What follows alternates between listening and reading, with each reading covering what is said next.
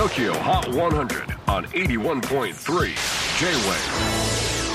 クリス・ベプラーです。J-WAVE ポッドキャスティング TOKYO HOT 100、えー、ここでは今週チャートにしている曲の中からおすすめの一曲をチェックしていきます。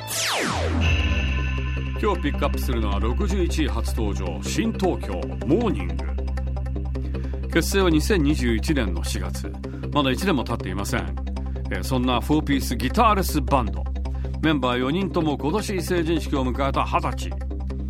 最新シングル「モーニング」についてメンバー曰く朝の曲と聞くとポジティブで明るい曲を思い浮かべがちです。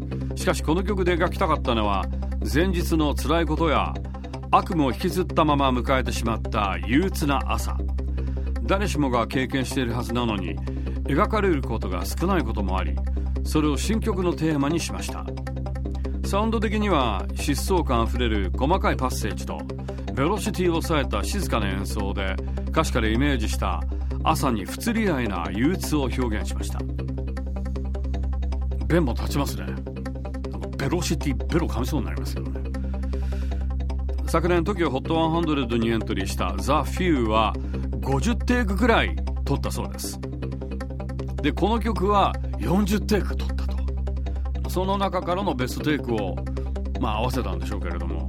ちなみに新東京のメンバー4人とも現在大学2年生ですが今は大学を1年間休学して音楽活動に専念。しかもメンバー4人で会社新東京合同会社を設立。音楽制作にまつわる権利や財務面のセルフプロデュースを目的にバンドを法人化会社にしちゃったそうです。ちょっと面白い動きをしそうなバンドですよね。TOKIOHOT100 最新チャート61位に初登場を決めました新東京モーニング J-WAVE PODCASTING TOKYO HOT 100